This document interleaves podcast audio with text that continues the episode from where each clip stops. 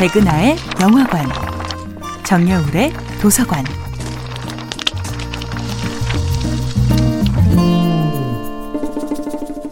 안녕하세요. 여러분과 아름답고 풍요로운 책 이야기를 나누고 있는 작가 정여울입니다. 이번 주에 만나볼 작품은 셰익스피어의 햄릿입니다. 햄릿은 아버지를 죽인 숙부가 왕위에 오르고 어머니가 그 숙부와 결혼하는 것을 본 뒤 심각한 트라우마 상태에 빠집니다. 햄릿이 원하는 것은 오직 슬픔에 집중하는 것입니다. 아버지를 잃은 슬픔, 그것도 숙부의 손에 살해당한 아버지를 잃은 슬픔에 온전히 정신을 집중하는 것입니다. 그러나 세상은 그를 내버려 두지 않죠. 햄릿은 성대한 파티의 떠들썩함 속에서 홀로 검은 상복을 입고 소외됩니다.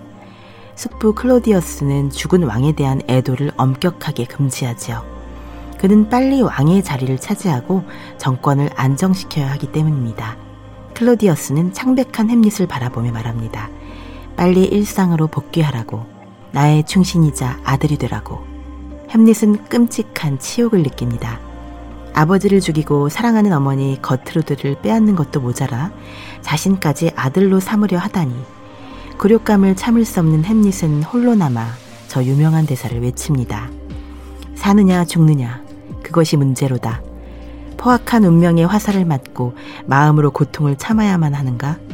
무기를 들고 고난의 바다에 맞서 대항하여 싸우고 끝을 내야만 하는가? 죽음이란 그저 잠드는 것일 뿐. 하지만 끔찍한 무언가가 죽음 뒤에 찾아올까봐 그 미지의 세계에서 돌아온 자가 없어서 죽기를 망설이고 차라리 고통 속에 신음하며 알지 못하는 곳으로 가기를 주저한다. 햄릿의 아버지 왕의 유령이 출몰한다는 소문을 듣고 햄릿은 더욱 동요합니다. 마침내 아버지의 유령을 만난 햄릿은 아버지가 원하는 것이 무엇인지를 알아냅니다. 숙부, 즉 자신의 동생이 스스로의 죄를 깨닫는 것. 유령은 사랑하는 아들 햄릿에게 복수의 칼자루를 쥐어줍니다.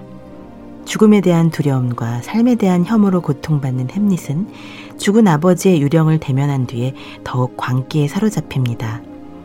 사랑하는 오피리어와 함께 꿈꾸던 행복한 미래조차 그 빛을 잃어버리지요. 햄릿은 오피리어에게 고백합니다. 나는 복수심에 사로잡혀 무슨 짓을 할지 모른다고. 오피리아에게는 아무 죄가 없지만 햄릿은 그녀를 자신의 삶 바깥으로 추방시킵니다. 햄릿은 자신만의 슬픔에 빠져 연인 오피리아의 슬픔에는 전혀 무심한 것입니다. 정여울의 도서관이었습니다.